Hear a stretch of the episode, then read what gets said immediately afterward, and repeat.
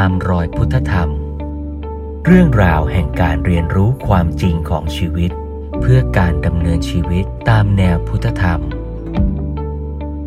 ชวนร่วมเรียนรู้กับพระครูเมธังกร วัดยาณเวศกวัน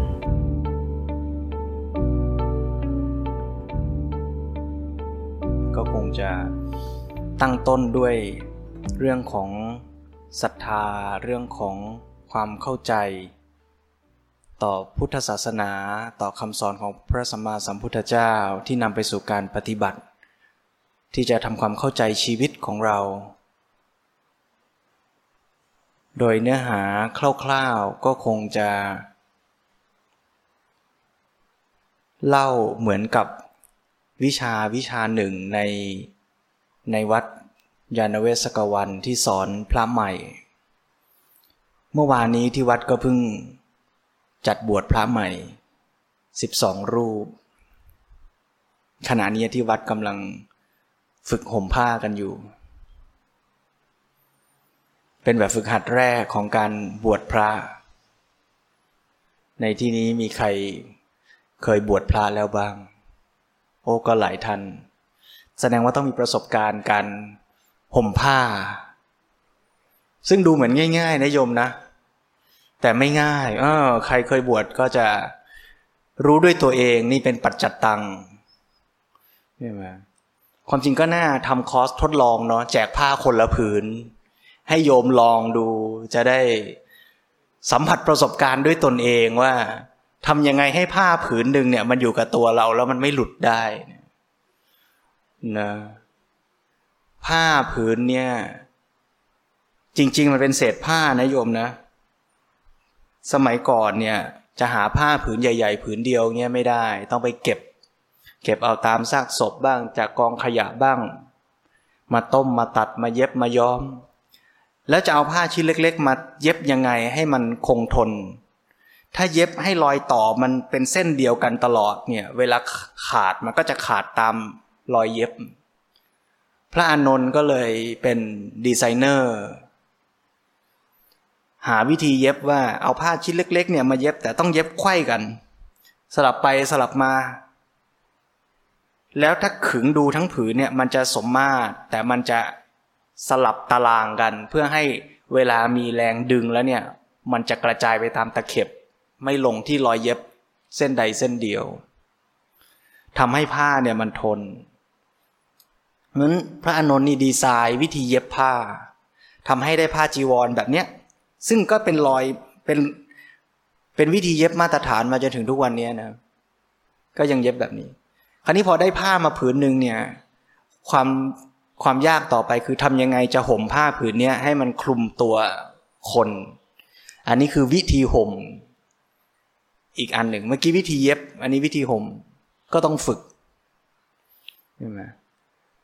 ที่เล่าเรื่องนี้ก็ พอเป็นพอเป็นน้ำจิ้มว่านี่บรรยากาศพระใหม่บวชมา ต้องมาฝึกอย่างนี้ก่อน ฝึกเริ่มต้นบางทีโยมก็บอกว่า เอ๊แล้วบวชมานั่งห่มผ้าอย่างนี้มันมันจะบรรลุธรรมเหรอ ก็น่าคิดนะโยมนะ บางทีการปฏิบัติเล็ก ๆ น้อยๆเนี่ย มันก็เป็นจุดเริ่มต้นของการการเรียนรู้และการปฏิบัตินะ จากที่เราอยู่สบาย นุ่งกางเกงพลุบๆเสร็จ การที่จะค่อยๆมาห่มผ้าคอยระมัดระวังไม่ให้ผ้าหลุดเนี่ยไอการกระทำเล็ก ๆ น้อยๆอย่างเงี้ยก็เป็นการฝึกเหมือนกัน แล้วก็เป็นการฝึกในทุกขณะของชีวิตเลยจริง ๆ ชีวิตการบวชเป็นพระเนี่ยเมื่อวานหลวงพ่อสมเด็จพระพุทธโฆษาจารย์ท่านเป็นอุปัชฌาย์ท่านก็บอกกับพระใหม่ว่า พระใหม่ที่บวชมาเนี่ยเป็นนิสิต มาอาศัยอยู่กับอุปัชฌาย์คือตัวท่านตอนที่ท่านอธิบาย ท่านก็บอกว่า นิสิตที่มาอยู่กับอุปัชฌาย์นั้นน่ะชื่อภาษาบาลีเรียกว่า สัตธิวิหาริก ถ้าดูศัพท์จะมีคำว่าวิหาระอยู่ในชื่อ สัตธิวิหาริกเนี่ยก็แปลว่าผู้ที่มาวิหาระคือที่อยู่ผู้ที่อยู่ด้วยกัน แสดงว่าลูกศิษย์กับอาจารย์ในความหมายแต่ก่อนนี่คืออยู่ด้วยกัน เหมือนพ่อกับลูก เรียนรู้ด้วยกัน และการเรียนรู้คืออะไร การเรียนรู้เนี่ยหลวงพ่อสมเด็จก็บอกว่าไม่ใช่เฉพาะเรื่องของการเข้าชั้นเรียน เรียนเป็นชั่วโมง ชั่วโมง แล้วก็เลิกเรียนไม่ใช่ แต่การเรียนรู้ในหลักสูตร พุทธศาสนาที่บวชเรียนกันเนี่ยคือเรียนกับอุปชาเนี่ยทั้งวันทั้งคืน ทั้งกินทั้งอยู่ ทั้งหลับทั้งตื่น ความเป็นอยู่ทั้งหมดเนี่ยคือการฝึกหัดเรียนรู้หมดเลย เพราะฉะนั้นพวกเรามาฝึกหัดปฏิบัติก็ต้องชวนกันแบบนี้เหมือนกันว่า ให้การปฏิบัตินั้นอยู่ในเนื้อในตัวในทุกขณะของชีวิต อย่าเข้าใจว่าการศึกษาปฏิบัติธรรมนั้นจะเอาเฉพาะตอนที่มาอยู่ในศาลาปฏิบัติ หรือว่ามาที่บ้านจิตสบาย รือเข้าไปสำนักกรรมฐานไปที่วัดเท่านั้น แต่ตัวการปฏิบัติจริง ๆ ในทางพระพุทธศาสนานั้นเกิดขึ้นในทุกขณะของชีวิตเลย ไม่ว่าเราจะกินอยู่ เราจะขับรถเราจะเลือกรับประทานอาหาร เราจะเจอคนขับรถปาดหน้า ทุกขณะจะเป็นโอกาสในการเรียนรู้ฝึกหัดพัฒนาทั้งหมด แล้วถ้าเราลงมือทำอย่างนั้นเนี่ย เราจะประจักษ์กับตัวเองว่า แบบฝึกหัดนั้นยากง่ายแค่ไหน แต่ถ้าเราเพียงมองดูคิดเอา คิดเอาว่าอ๋อเราฟังธรรมะ พระพุทธเจ้าสอนว่า ไตรลักษณ์เป็นอย่างนี้ ไตรสิกขาเป็นอย่างนี้ เข้าใจแล้ว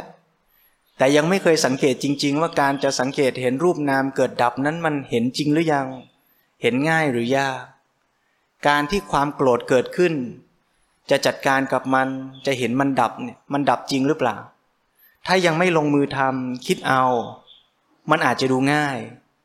เหมือนโยมมองเห็นพระห่มผ้าเออมันเหมือนง่าย อาตมาก็เคยคิดว่ามันง่าย แล้วพอมาลองทำเอ้มันไม่ง่ายทำไปสักพักสักพัก เออ เริ่มง่ายเรื่องห่มผ้าเป็นอย่างนั้น การสังเกตจิต การสังเกตชีวิตก็ทำนองนั้น ถ้าคิดเอาเหมือนง่าย ลงมือทำแรกๆเฮ้ชักไม่ง่ายทำไปทำไป เออเริ่มคล่องทำได้ทำไปทำไปชำนาญ ง่าย แล้วก็จะเห็นรายละเอียดมากขึ้น เหมือนพระห่มผ้า ฝึกห่มเดือนแรก ปีแรกนี่ห่มให้อยู่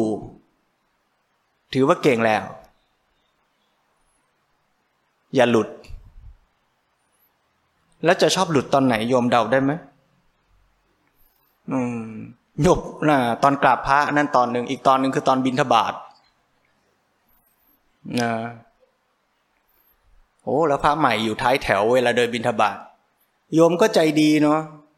ใส่ทั้งข้าวใส่ทั้งแตงโมเลยอะ โอ้โหแตงโมก็ห่วงผ้าก็จะหลุดเนี่ยนะชีวิต เนี่ยแบบฝึกหัดบวชเป็นพระ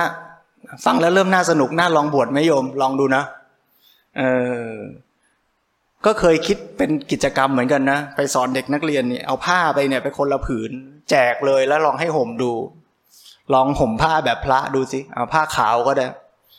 เออมันก็จะได้บรรยากาศอีกแบบนะแต่อย่างที่บอก ปีแรก ๆ ที่เอาห่มให้ไม่หลุดเนี่ยใช้ได้ละ พอต่อมามันจะเริ่มเห็นรายละเอียด ว่าเอ๊ะทำไมครูบาอาจารย์ท่านพระเถระที่อยู่มานานๆ เอ๊ะทำไมท่านห่มสวยจังเลยเรียบร้อยจังเลย ดูหน้าเลื่อมใส เอ๊ะทำไมชายผ้าท่านมันเสมอกันไม่มีเอียงไม่มีหลุดเลยอะ่ะเราก็จะค่อยๆเริ่มฝึกอ๋อมันต้องเก็บชายผ้าตรงนี้นะ ต้องระวังตรงนี้อย่างนี้นะ ก็จะเห็นรายละเอียดแล้วก็ห่ม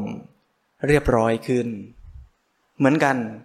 เมื่อเราฝึกสังเกตจิตสังเกตชีวิตของเราเนี่ยแรกๆเนี่ยใจมันไม่ยอมอยู่ แค่จะดูให้ได้ มันก็ไม่ยอมดูแล้วอะเพราะฉะนั้นฝึกขั้นแรก ๆ เราก็บอกว่า ให้จิตมันอยู่กับอารมณ์กรรมฐานให้ได้ต่อเนื่อง ใช้ได้ละเหมือนกับผ้าใหม่ห่มผ้าไม่หลุด ใช้ได้แหล้วแต่พอเริ่มต่อไปไม่หลุดแน่แล้ว จิตมันก็ไม่หลุดไปไหนละ มันอยู่กับอารมณ์กรรมฐานได้ล้วขั้นต่อไปก็สังเกตอารมณ์กรรมฐานนั้นให้ละเอียดต่อไปว่า มันมีรายละเอียดอย่างไร มันมีความเปลี่ยนแปลงอย่างไร มันมีลักษณะที่ควรแก่การศึกษา ยังไงบ้าง ผู้ปฏิบัติก็จะเห็นรายละเอียดของสิ่งนั้นชัดขึ้นชัดขึ้น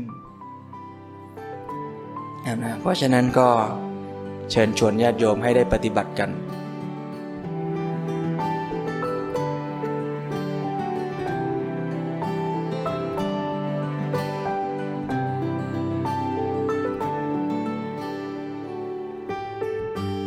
แล้วก็เดี๋ยววันนี้ก็จะนำเอาสิ่งที่พระใหม่ที่วัดยานนเวศกวัน บวชแล้วหลวงพ่อสมเด็จพระพุทธโฆษาจารย์ก็วางหลักสูตรไว้ มีหลายวิชาเลย มีทั้งวิชาธรรมะ วิชาวินัย วิชาพุทธประวัติ วิชาศาสนาพิธี ถ้าใครอยาก อยากฟังว่าพระใหม่เรียนอะไรบ้างสมัยที่หลวงพ่อสมเด็จพระพุทธโฆษาจารย์สอนด้วยตัวท่านเอง ตั้งแต่เมื่อปี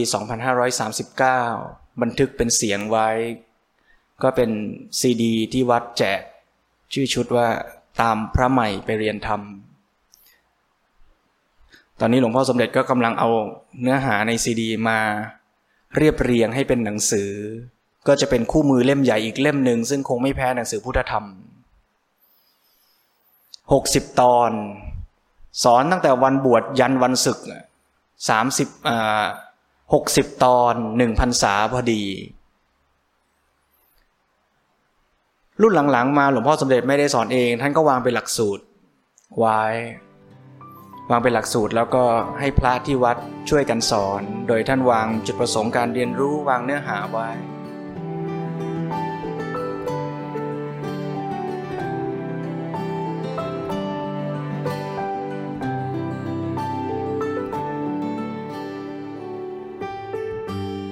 ก็มีวิชาหนึ่ง ที่เป็นเรื่องธรรมะเนี่ยหลวงพ่อสมเด็จก็วางเนื้อหาไว้ เริ่มต้นด้วยเรื่องของความศรัทธา ซึ่งบางส่วนนี่อาตมาก็มาพูดที่วัดที่บ้านจิตสบายเมื่อปีที่แล้วสองสาครั้งอยู่ แต่ว่าเดี๋ยววันนี้ก็จะขมวดให้เหลือสั้นๆ พอเป็นสังเขปเพื่อเป็นบาดฐานเริ่มต้นในการปฏิบัติด้วย แล้วก็จะได้เดินตามรอยของหลักสูตรที่หลวงพ่อสมเด็จท่านได้วางไว้ ว่าก่อนที่เราจะเริ่มเรียนธรรมะเนี่ยเราวางจิต วางใจต่อความเชื่อ และความศรัทธาถูกต้องหรือเปล่าทำไมน่าสงสัยเหมือนกันว่าทำไมวิชาธรรมะที่วัดหลวงพ่อสมเด็จวางหลักสูตรเนี่ย ก่อนที่จะลงรายละเอียดเรื่องอื่น ๆ เนี่ย ทำไมท่านให้พระสอนพระใหม่ เรื่องศรัทธาให้ชัดก่อน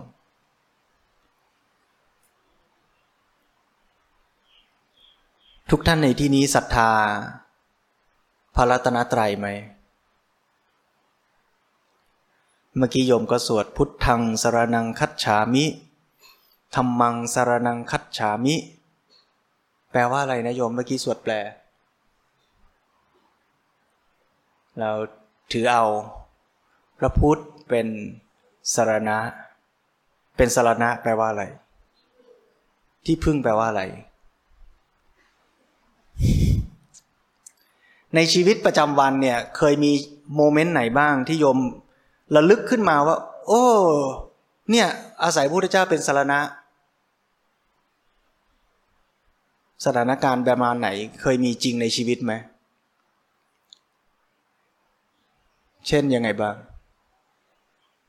เรากำลังจะทำอะไรไม่ดีสักอย่าง แล้วเราก็นึกถึงพระพุทธเจ้าขึ้นมา เราก็เลยไม่ทำอะไรอย่างนั้นใช่ไหมหรือเรากำลังท้อแท้ในการทำความดี เอ๊ปฏิบัติไปมันจะได้ผลจริงไหมนะแล้วเรานึกถึงเจ้าชายสิทธัตถะนึกถึงพระพุทธเจ้าขึ้นมา อาจจะมีกำลังในการปฏิบัติ อันนั้นเป็นตัวอย่างอย่างหนึ่ง ถามว่าทำไมเราจึงศรัทธาในพระพุทธศรัทธาในพระธรรมศรัทธาในพระสงฆ์และความศรัทธานั้นที่ถูกต้องเป็นยังไงศรัทธาพระรัตนตรัยแบบไม่ถูกต้องมีไหม มีที่เห็นชัดๆ แน่ๆ เช่นศรัทธาพระพุทธเจ้าแล้วก็หวังว่าท่านจะให้หวย ช่วยให้หายโรคอะไรอย่างนี้เป็นต้นใช่ไหมเพราะฉะนั้น ไอ้คำว่าคำศรัทธาอันเดียวเนี่ยก่อนที่เราจะเริ่มต้นว่าเราศรัทธาในพระพุทธศาสนาศรัทธาในคำสอนของพระพุทธเจ้าศรัทธาในวิธีการปฏิบัติเพื่อความพ้นทุกข์เนี่ยตัวความศรัทธาเองเนี่ยเป็นจุดเริ่มต้นของการปฏิบัติ เพราะฉะนั้นศรัทธาที่เป็นจุดเริ่มต้นเนี่ยต้องเริ่มต้นให้ถูกด้วย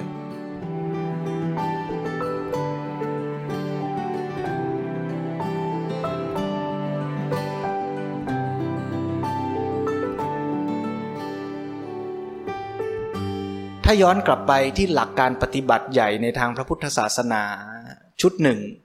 ที่เป็นหลักธรรมที่เป็นองค์ประกอบในการจะพาคนไปสู่การพ้นทุกข์ หรือพาคนไปเป็นอริยบุคคล พาคนไปเริ่มต้นจากการเป็นโสดาบันเนี่ยองค์ธรรมชุดนั้นคือโสดาปฏิยังคะ องค์ประกอบในการที่จะพัฒนาบุคคลไปสู่ความเป็นพระโสดาบันมีสี่ข้อ อะไรบ้าง ข้อที่หนึ่งก็คือคบคนดี เข้าหาสัตบุรุษ ข้อสองก็คือฟังธรรมจากสัตบุรุษ ข้อที่สามก็คือใช้ปัญญาโยนิโสมนสิการ พิจารณาธรรมที่ฟังนั้น และข้อสี่ก็คือ ธรรมานุธรรมปฏิปติ ลงมือปฏิบัติธรรมทำน้อยคล้อยตามธรรมใหญ่ตามคันลองแห่งธรรม เพราะฉะนั้นจะเห็นว่าสี่ข้อนี้จุดเริ่มต้นก็คือการที่เราจะต้องหาคนดีเข้าหาคนดี ซึ่งการที่เราจะหาคนดีเข้าหาคนดีได้นั้น อาศัยศรัทธาเป็นตัวนำถ้าเราศรัทธาใครศรัทธาในคำสอนของใคร เราก็จะเข้าหา เราก็จะเข้าไปฟังธรรมของคนนั้น วันนี้ที่โยมมานั่งฟังธรรมที่บ้านจิตสบายเนี่ย ก็แสดงว่าโยมต้องมีศรัทธาในพระพุทธศาสนาศรัทธาในคำสอนศรัทธาในแนวทางการปฏิบัติ จึงมาฟังจึงมาปฏิบัติ ถ้าเราไม่มีศรัทธาตัวนี้เป็นพื้นในใจของเราเนี่ยเราก็จะปฏิเสธไม่ไปทำไมวันนี้โยมไม่ไปบูชายันนะเขาอาจจะมีจัดบูชายันกันที่ไหนไม่รู้ เพราะเราไม่ศรัทธาไงเราไม่เชื่อว่าการเอาแพะไปตัดคอเนี่ยมันจะช่วยให้ ชีวิตเราดีขึ้น เราไม่ศรัทธา อะไรเป็นตัวแยกว่าเราจะศรัทธา การมาปฏิบัติธรรม ที่บ้านจิตสบาย มาศรัทธาคำสอนของพระพุทธศาสนา ไม่ศรัทธาการตัดคอแพะบูชายัน ความศรัทธานี้เกิดจากอะไรเจริญพรครับไม่ได้ยินขอยที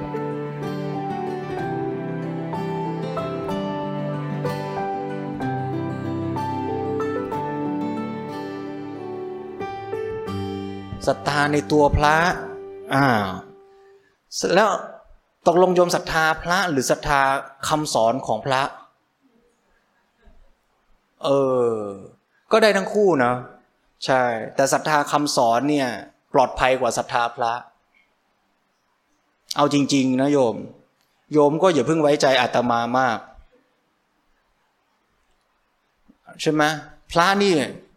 ก็ปุถุชนน่ะ ลูกหลานโยมนั่นแหละ วันนี้นั่งอยู่ตรงนี้ไม่แน่นะ รอบหน้าอาจจะไปนั่งอยู่ตรงนู้นบ้างก็ได้ เราก็สลับสลับกัน ไม่แน่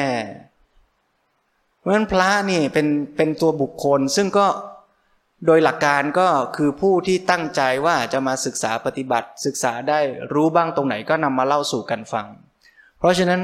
ก็เป็นกัลยาณมิตรช่วยเหลือเกื้อกูลกัน แต่จะฝากความศรัทธาไว้ที่บุคคลทั้งหมดเลยก็ ดูจะไม่ปลอดภัย แต่ถ้าเราเอาความศรัทธานั้นให้มันข้ามพ้นตัวบุคคลไป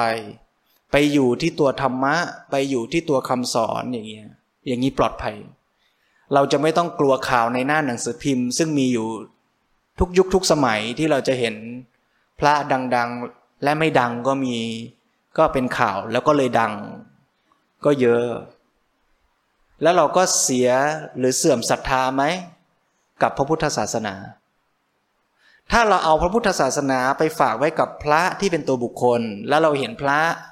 ผิดพลาดพลั้งไปเพราะอำนาจกิเลส เราก็จะเสื่อมศรัทธา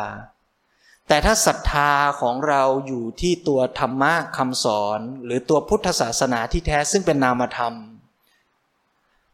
เราก็จะแยกแยะได้ ว่าพระที่เป็นบุคคลเข้าไปศึกษาพระพุทธศาสนานั้น มีความผิดพลาด น่าเลื่อมใสหรือไม่น่าเลื่อมใสมากน้อยก็เป็นเรื่องของบุคคล ส่วนตัวคำสอน ตัวแนวทางการปฏิบัติ ซึ่งปฏิบัติแล้วเห็นจริงพ้นทุกข์ได้ ก็ยังคงเป็นจริงอยู่อย่างนั้นนั่นเอง ไม่ว่าพระไม่ว่าพุทธศาสนิกชนที่เป็นญาติโยม ที่ชื่อว่าชาวพุทธจะทำตัวถูกต้องตามหลักหรือไม่ถูกต้องตามหลัก ตัวคำสอนของพระพุทธศาสนาก็ยังคงเดิม ถูกต้องอยู่นั่นเอง เพราะฉะนั้นเริ่มต้นเช้านี้เนี่ยอาตมาชวนญาติโยมทุกท่านทบทวนคำว่าศรัทธากัน เล็กน้อย ว่าที่เราศรัทธากันจริง ๆ แล้วเนี่ยในพระพุทธศาสนาเนี่ยท่านให้ศรัทธา อะไร และศรัทธาอย่างไร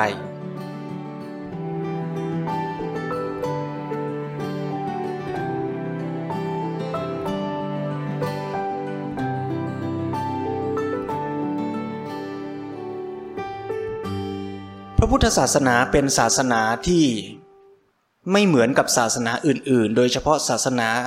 ในโลกตะวันตก เวลาชาวตะวันตกเขามารู้จักพระพุทธศาสนาเนี่ยเขาก็ตั้งคำถามว่าพระพุทธศาสนานั้นเป็นศาสนาหรือเปล่า ตามความหมายของฝรั่งศาสนาจะต้องมีความศรัทธาในพระเจ้า แต่พระพุทธศาสนาไม่มีความศรัทธาแบบนั้น ไม่ได้สอนให้คนศรัทธาแบบนั้น เขาก็เลยไม่แน่ใจว่าพระพุทธศาสนานั้น ใช่ศาสนาหรือเปล่า พระพุทธศาสนามีลักษณะแตกต่างจากศาสนาหลายศาสนาที่เน้นการศรัทธาในพระเจ้า หรือในสิ่งศักดิ์สิทธิ์สูงสุดบางอย่าง ถือเป็นเป้าหมายหรือถือเป็นสิ่งสำคัญสูงสุด ของตัวศาสนา จุดมุ่งหมายตั้งแต่เริ่มต้นจนถึงปลายทางก็คือขอให้ศาสนิกมีศรัทธาเชื่อมั่น ในสิ่งใดสิ่งหนึ่งนั้น แต่พระพุทธศาสนาไม่ใช่อย่างนั้น พระพุทธศาสนาใช้ศรัทธาเป็นจุดเริ่มต้น แต่ศรัทธาในพระพุทธศาสนานั้นจะต้องนำไปสู่การพัฒนาปัญญา และเมื่อมีปัญญาแล้ว เป้าหมายสูงสุดคือการที่เราจะใช้ปัญญาโดยไม่ต้องศรัทธา ตรงนี้คือท่าทีที่สำคัญ ตัวอย่างที่หลวงพ่อสมเด็จพระพุทธโฆษายกตัวอย่างจากพระไตรปิฎกก็คือบทสนทนาระหว่างพระพุทธเจ้ากับภาษารีบุตร พระพุทธเจ้าเทศเสร็จแล้วก็ถามพระสารีบุตรว่าพระสารีบุตร เห็นด้วยกับที่พระองค์แสดงธรรมมาพระสารีบุตรก็บอกว่าเป็นจริงอย่างนั้น เห็นด้วย พระพุทธเจ้าก็ถามว่าที่พระสารีบุตรเห็นด้วยอย่างนั้นเนี่ยเป็นเพราะว่าพระสารีบุตรศรัทธาในพระพุทธเจ้าใช่ไหมจึงตอบอย่างนั้น พระสารีบุตรตอบว่าไม่ใช่ ระสารีบุตรรับรองคำสอนของพระพุทธเจ้า แต่ไม่ได้รับรอง เพราะศรัทธาในพระพุทธเจ้า แต่พระสารีบุตรบอกว่า เพราะพระสารีบุตรก็เห็นความจริงอย่างนั้นว่าเป็นเช่นนั้น ตรงตามที่พระพุทธเจ้าทรงแสดง จึงไม่ศรัทธาในพระพุทธเจ้า แต่รู้ด้วยตนเอง เพราะฉะนั้นพระอรหันต์ จึงมีลักษณะอีกอย่างหนึ่งที่เรียกว่าอะศรัทธา คือไม่ต้องศรัทธา ไม่ต้องเชื่อ แต่รู้ มันเปลี่ยนไปคนละโลกเลยนะ ระหว่างความความเชื่อกับความรู้ ที่หลวงพ่อสมเด็จพระพุทธโฆษาจารย์ยกตัวอย่างให้ดูอีกอันก็คือว่า ถ้ากำมือขึ้นมาแล้วบอกว่าในมือนี้มีดอกไม้อยู่ เชื่อหรือไม่เชื่อ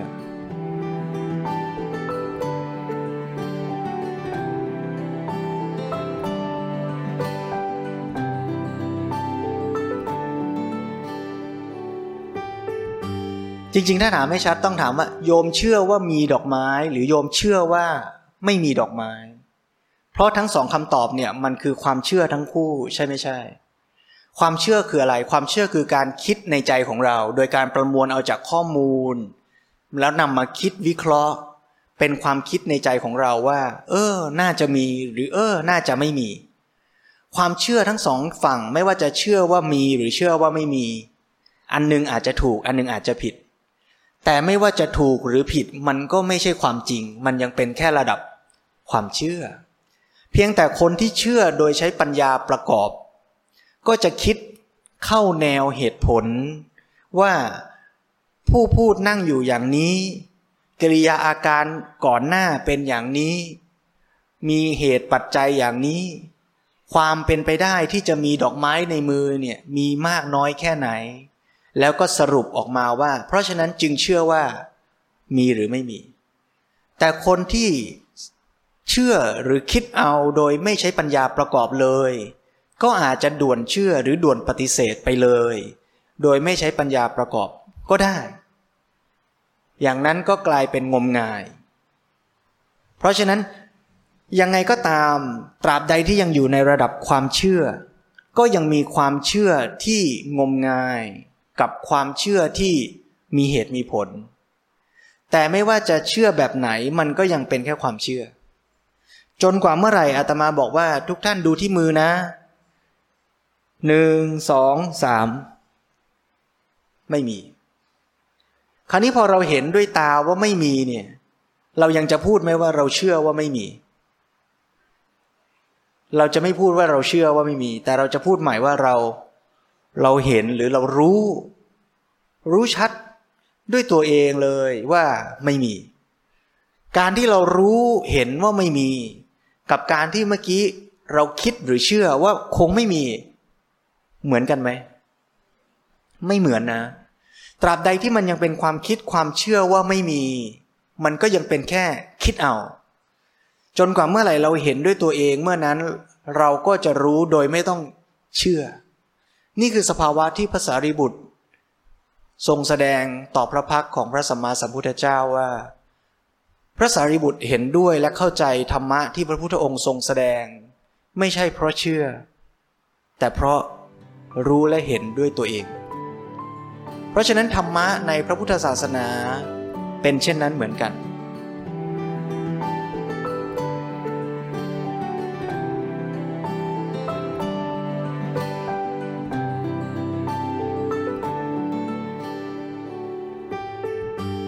ที่พระพุทธเจ้าทรงแสดงในพระสูตรหนึ่ง ว่าทำไม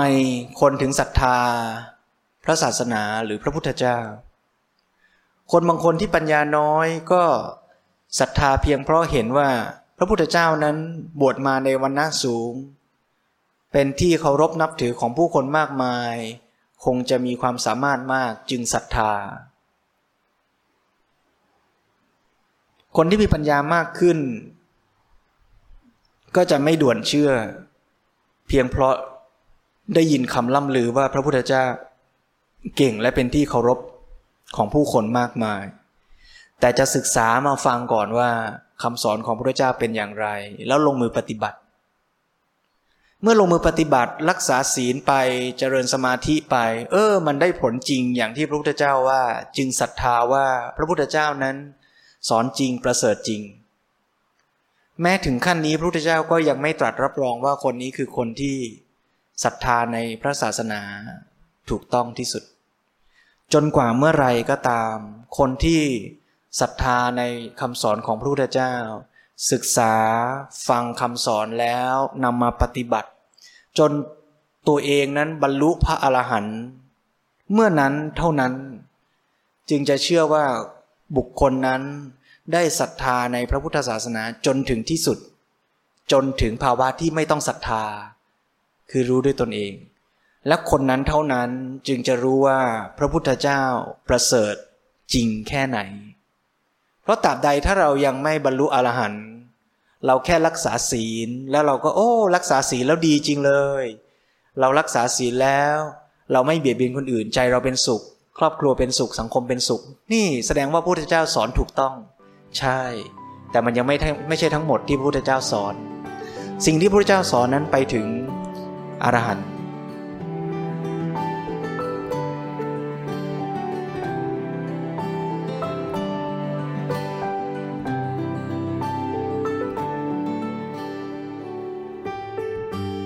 เพราะฉะนั้นนั่นแปลว่า ท่าทีของความศรัทธาที่เราจะมีต่อคำสอนในพระพุทธศาสนานั้นเนี่ยคือศรัทธาในลักษณะที่เราน้อมใจที่จะรับฟัง แล้วนำมาพิจารณาปฏิบัติ กลับไปที่หลักโสตาปฏิยังคะเมื่อสักครู่นี้นะหนึ่งคือเข้าหาสัตบุรุษสองคือฟังธรรมจากสัตบุรุษสองข้อนี้ต้องอาศัยศรัทธาเป็นตัวนำเราจึงจะเข้าไปหา เราจึงจะฟังธรรมจากท่าน แต่แนวทางปฏิบัติในทางพระพุทธศาสนาไม่ได้หยุดอยู่แค่ศรัทธา คือเมื่อฟังแล้วจะต้องนำมาโยนิโสมนสิการ พิจารณาใคร่ครวญว่าสิ่งที่ฟังนั้น สมเหตุสมผลไหมถูกต้องไหมเท่าที่เราจะมีปัญญาพิจารณาได้ แต่สังเกตว่าขั้นโยนิโสขอไปขั้นโยนิโสมนสิการนี้ก็ยังอยู่ในระดับของความคิดเอาเท่านั้น คิดแล้วก็เลยพิจารณาว่าเออคำสอนนี้น่าจะจริงนะ น่าจะใช่นะ แต่ยังไม่ได้รู้เอง จนกว่าเมื่อไหร่เราจะมาสู่ขั้นที่สี่คือ ธรรมานุธรรมปฏิปติ ลงมือปฏิบัติ เราจึงจะเห็นความจริง กระบวนการศึกษาธรรมะต้องเป็นอย่างนี้ เพราะฉะนั้น การปฏิบัติจึงเป็นส่วนสำคัญที่จะทำให้เราเข้าใจธรรมะ ตัวแท้ตัวจริง แต่การปฏิบัติจะเกิดขึ้นลอยๆ เลยก็ไม่ได้ ถ้าคนนั้นไม่มีศรัทธานำมาก่อน ไม่ฟังแนวทางการปฏิบัติ ไม่ฟังธรรมะว่าควรจะศึกษาปฏิบัติเช่นไร คนนั้นก็จะไม่สามารถเข้าใจและปฏิบัติได้ถูกต้อง เพราะฉะนั้นองค์ประกอบเหล่านี้ก็จะต้องส่งต่อเชื่อมโยงกัน อย่างนี้ เพราะฉะนั้นนี่คือท่าทีของศรัทธาที่จำเป็นในพระพุทธศาสนา แต่ไม่ได้หมายความว่าศรัทธาอย่างเดียวแล้วจบศรัทธาจะต้องนำมาซึ่งการเข้าหาสัตบุรุษศรัทธาจะต้องนำมาสู่การฟังธรรมศรัทธาจะส่งต่อให้ได้ จนถึงขั้นที่เราได้ฟังธรรมที่ดี แต่เมื่อเราฟังแล้วจะต้องมีโยนิโสมนสิการ ซึ่งเป็นปัจจัยภายในที่เราจะต้องทำต่อ ไม่ใช่แค่ฟังแล้วเชื่อเลย แล้วเมื่อโยนิโสมนสิการคิดแล้วพิจารณาแล้ว จะต้องนำไปสู่ขั้นปฏิบัติด้วย จึงจะครบกระบวนขององค์ประกอบที่จะพาให้บุคคลพัฒนาตนเองไปสู่ความเป็น อริยบุคคลหรือเป็นโสดาบันได้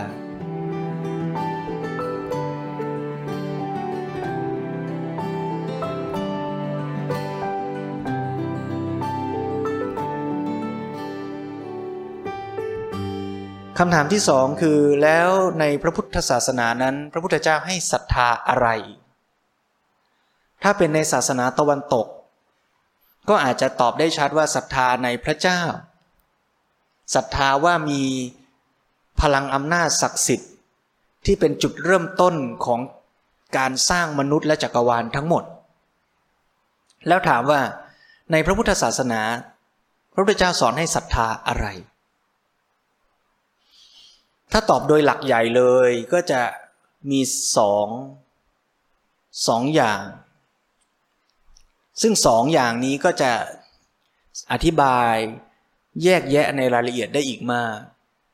แต่ถ้าค้นไปในตัวพระไตรปิฎกเลยก็จะพบว่าศรัทธาที่ปรากฏในพระไตรปิฎกชัดเจนจะมีสองอย่างหนึ่งก็คือตถาคตะโพธิศรัทธา และสองกรรมวิปากะศรัทธา อันที่หนึ่งคือศรัทธาในการตรัสรู้ของพระสัมมาสัมพุทธเจ้า สองศรัทธาในกรรมและการให้ผลของกรรมสองอย่าง แต่อย่าลืมว่าในระดับนี้ยังเป็นแค่ความศรัทธาอยู่ศรัทธาในพระตถาคต ในการตรัสรู้ของพระพุทธเจ้า ยังเป็นแค่ความเชื่อที่เราเชื่อว่าโอ้พระพุทธเจ้ามีจริง การตรัสรู้ของพระพุทธเจ้ามีจริง พระพุทธเจ้าตรัสรู้หนทางพ้นทุกข์จริง นี่เราคิดเอา เราเชื่อว่าจริง แต่เรายังไม่รู้จริง เราจะรู้จริงก็ต่อเมื่อ เราปฏิบัติตามแล้วเราบรรลุได้อย่างท่าน เราเป็นพระอรหันต์เมื่อไหร่ เราถึงจะเข้าใจโดยที่ไม่ต้องศรัทธา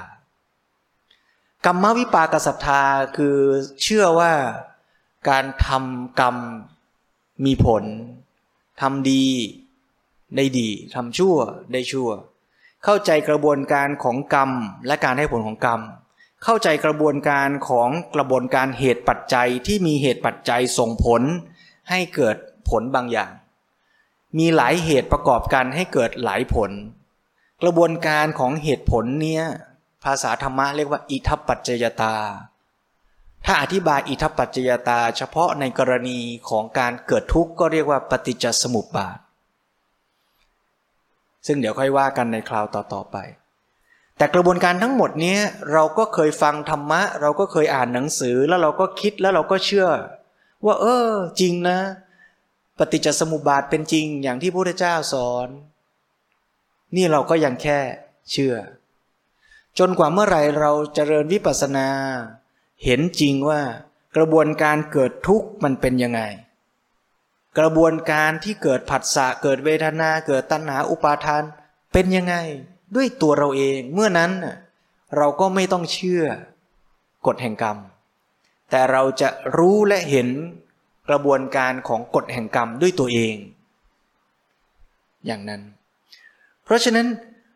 ศรัทธาทั้งสองอย่างนี้ตราบใดที่ยังอยู่ในระดับศรัทธา ก็จะเป็นตัวช่วยให้เราศึกษาและปฏิบัติธรรมต่อไป แต่ต้องอย่าหยุดอยู่แค่ศรัทธา ชาวพุทธต้องใช้ศรัทธาเป็นจุดเริ่มต้นไปสู่ปัญญา อย่าจบที่ศรัทธา ศาสนาอื่นอาจจะบอกว่าศรัทธาคือเป้าหมายสูงสุด แต่พระพุทธศาสนาปฏิเสธ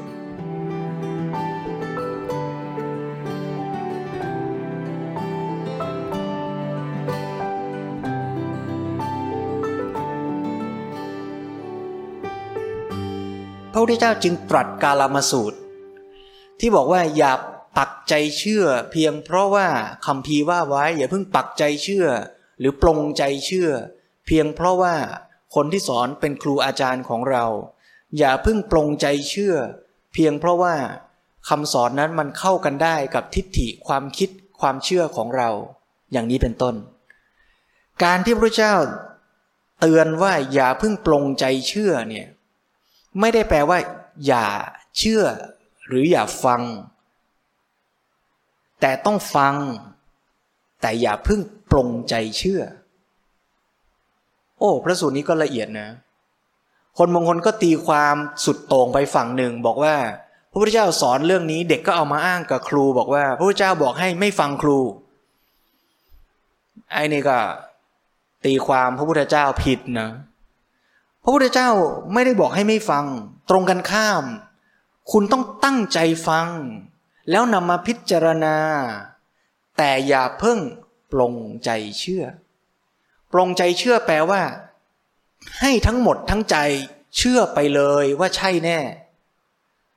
หรือเชื่อไปเลยว่าไม่ใช่แน่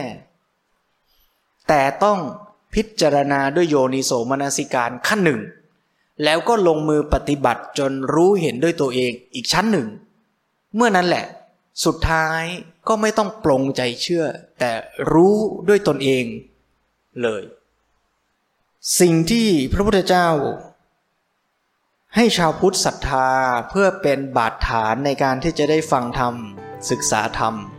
สองประการนั้นเนี่ยอันที่หนึ่งคือตถาคตโพธิศรัทธา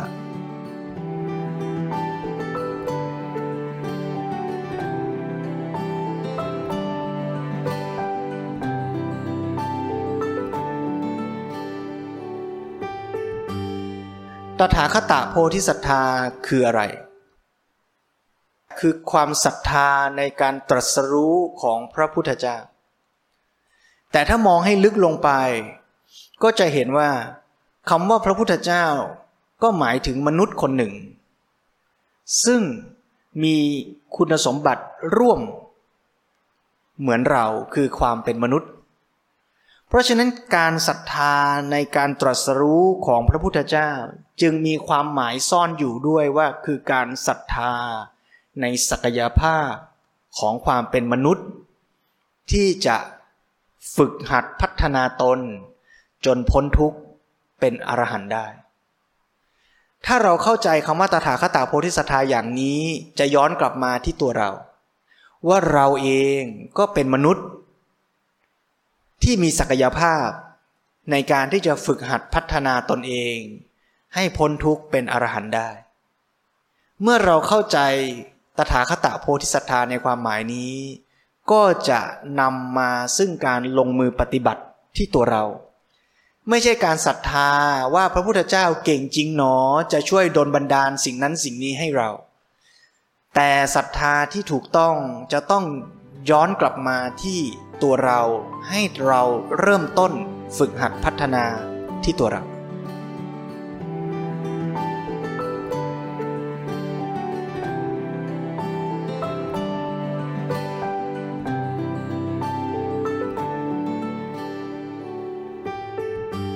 แล้วถ้าศรัทธาในการตรัสรู้ของพระพุทธเจ้าก็จะนำไปสู่ความศรัทธาในพระรัตนตรัย คือศรัทธาในตัวพระพุทธเจ้าศรัทธาในตัวธรรมะคำสอนที่เกิดจากการตรัสรู้ของพระพุทธเจ้า แล้วพระพุทธองค์ทรงเอาความจริงของธรรมชาติที่พระองค์ทรงตรัสรู้นั้น มาเรียบเรียงถ่ายทอด แจกแจงสั่งสอน และนำไปสู่ความศรัทธาในพระ อริยสงสาวก อันมีบุคคลจำแนกได้เป็นสี่คู่แปดบุคคล คือบุคคลที่ปฏิบัติตามธรรมะคำสอนของพระพุทธเจ้านั้น แล้วสามารถบรรลุธรรมพ้นจากทุกสิ้นเชิง ได้ตามรอยของพระพุทธเจ้า ความหมายพระสงฆ์ในพระรัตนตรัยคืออย่างนี้นะ ไม่ได้หมายถึงสมมุติ สมมุติสงฆ์หรือพระภิกษุที่สักว่าบวชเฉยๆนะเพราะฉะนั้นถ้าเราเข้าใจศรัทธาอย่างนี้ชัดนี่เราก็จะมีความศรัทธาในพระรัตนตรยัย แล้วความศรัทธาในพระรัตนตรัยนั้นจะต้องน้อมย้อนกลับมาสู่การลงมือปฏิบัติที่ตัวเรา ย้ำอีกครั้งหนึ่งก็คือเมื่อเราศรัทธาในพระพุทธเจ้า ก็หมายถึงศรัทธาในศักยภาพของความเป็นมนุษย์ ซึ่งมีในตัวเราด้วย เราจะได้ลงมือปฏิบัติ ตามรอยอย่างพระพุทธเจ้านั้น เมื่อเราศรัทธาในพระธรรม เราก็ต้องเชื่อมั่น ยึดมั่นในธรรมเป็นใหญ่ แทนที่เราจะเอาตัวบุคคล หรือเอาใจเราที่ชอบใจไม่ชอบใจ เป็นตัวตั้ง เราจะยึดมั่นเอาธรรมะ เอาความถูกต้องเอาคำสอนของพระพุทธเจ้าเป็นที่ตั้ง เมื่อเราจะเลือกกินอะไร เราก็จะเอาธรรมะเป็นที่ตั้ง เราจะกินสิ่งที่เป็นประโยชน์ หรือจะกินสิ่งที่อร่อยถูกปากถูกใจเรา ถ้าเราระลึกถึงธรรมะเป็นใหญ่ขึ้นมา เคารพในพระธรรม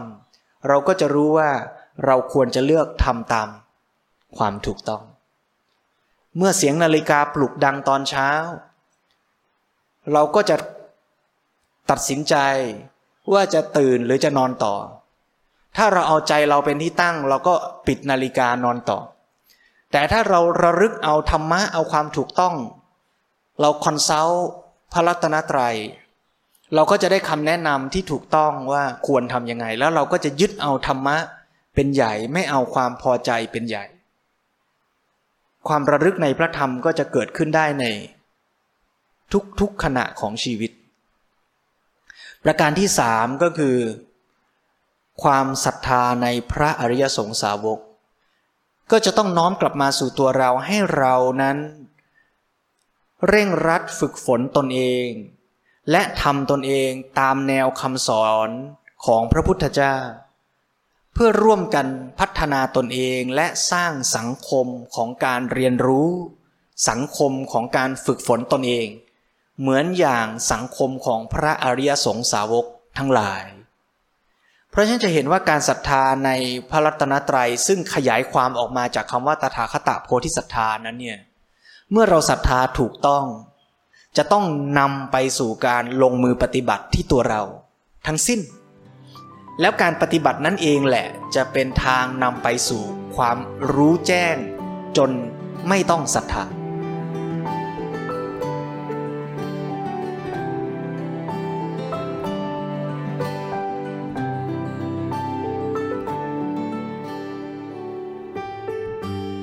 ความศรัทธาประการที่สองคือกรรมวิปากศรัทธา คือศรัทธาในการกระทำและการให้ผลของกรรม ซึ่งความศรัทธาใน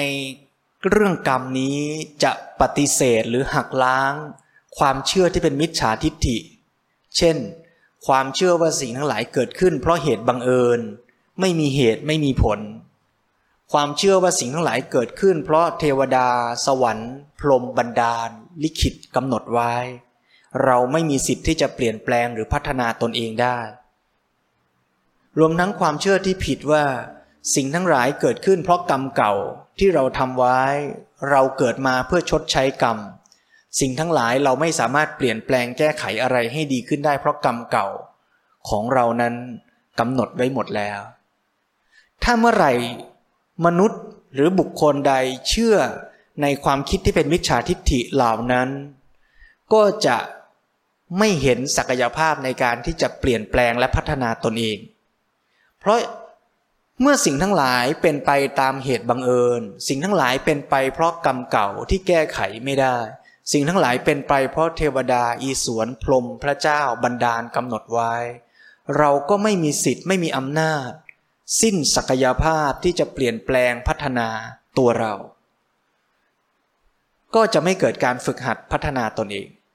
เพราะฉะนั้นพระพุทธเจ้าหักล้างความเชื่อทั้งหมดนั้น แล้วสอนให้ศรัทธาในการกระทำของตน และผลที่เกิดจากการกระทำของตน โดยเฉพาะกรรมที่ทำในแต่ละปัจจุบันขณะ เพราะฉะนั้นถ้าเราศรัทธาในเรื่องของกรรม เราจะ ย้อนกลับมาใส่ใจกับการกระทำในแต่ละปัจจุบันขณะของเราให้ดีที่สุด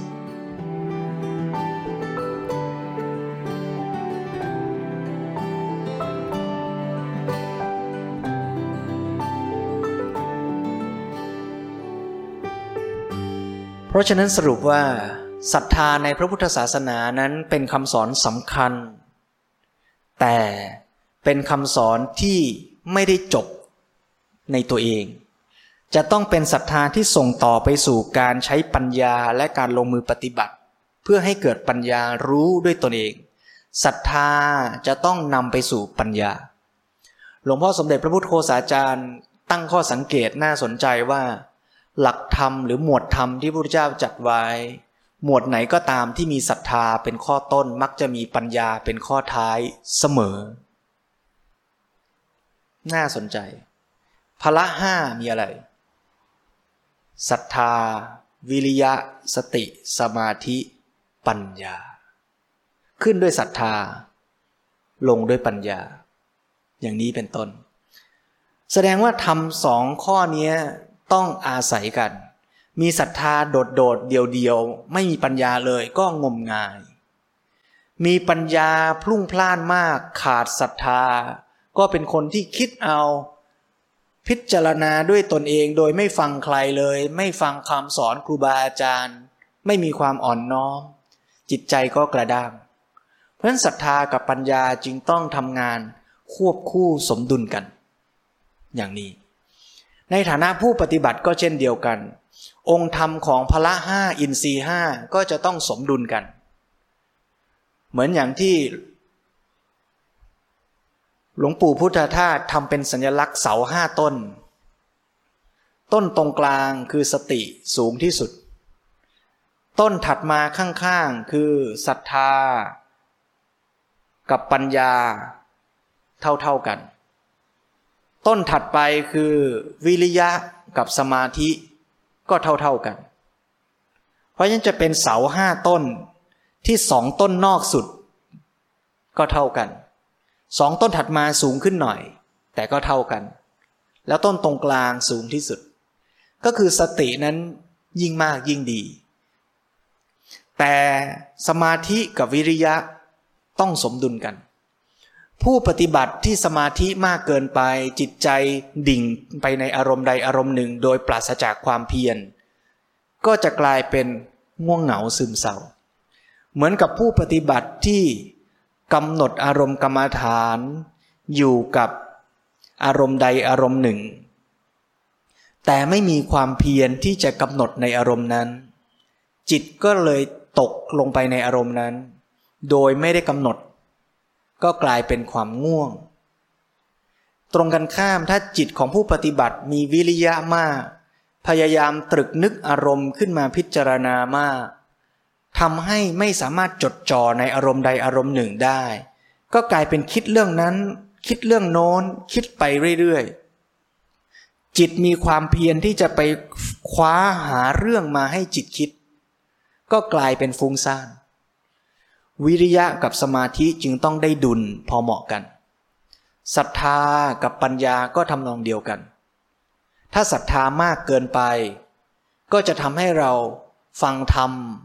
ฟังครูบาอาจารย์ที่แนะนำการปฏิบัติแล้ว ก็จะเชื่อ ก็จะปักใจยอมรับโดยทันทีโดยไม่พิจารณา โดยไม่ปฏิบัติ ก็ฟังแล้วรู้แล้วนี่ เชื่อแล้วนี่ จะต้องปฏิบัติอีกทำไม ก็กลายเป็นหยุดการพัฒนา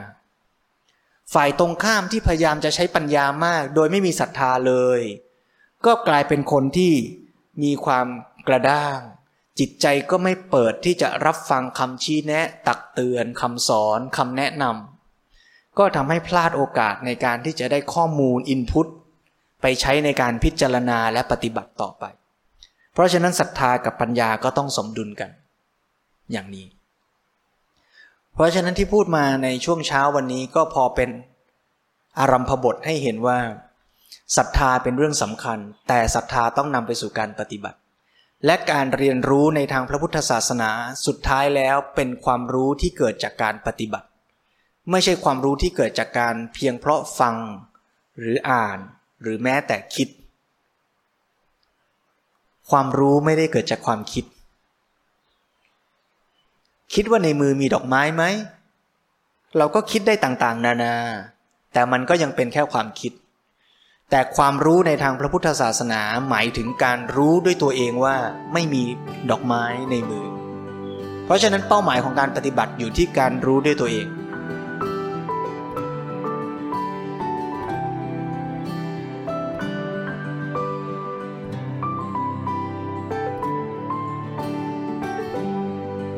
ตามรอยพุทธธรรม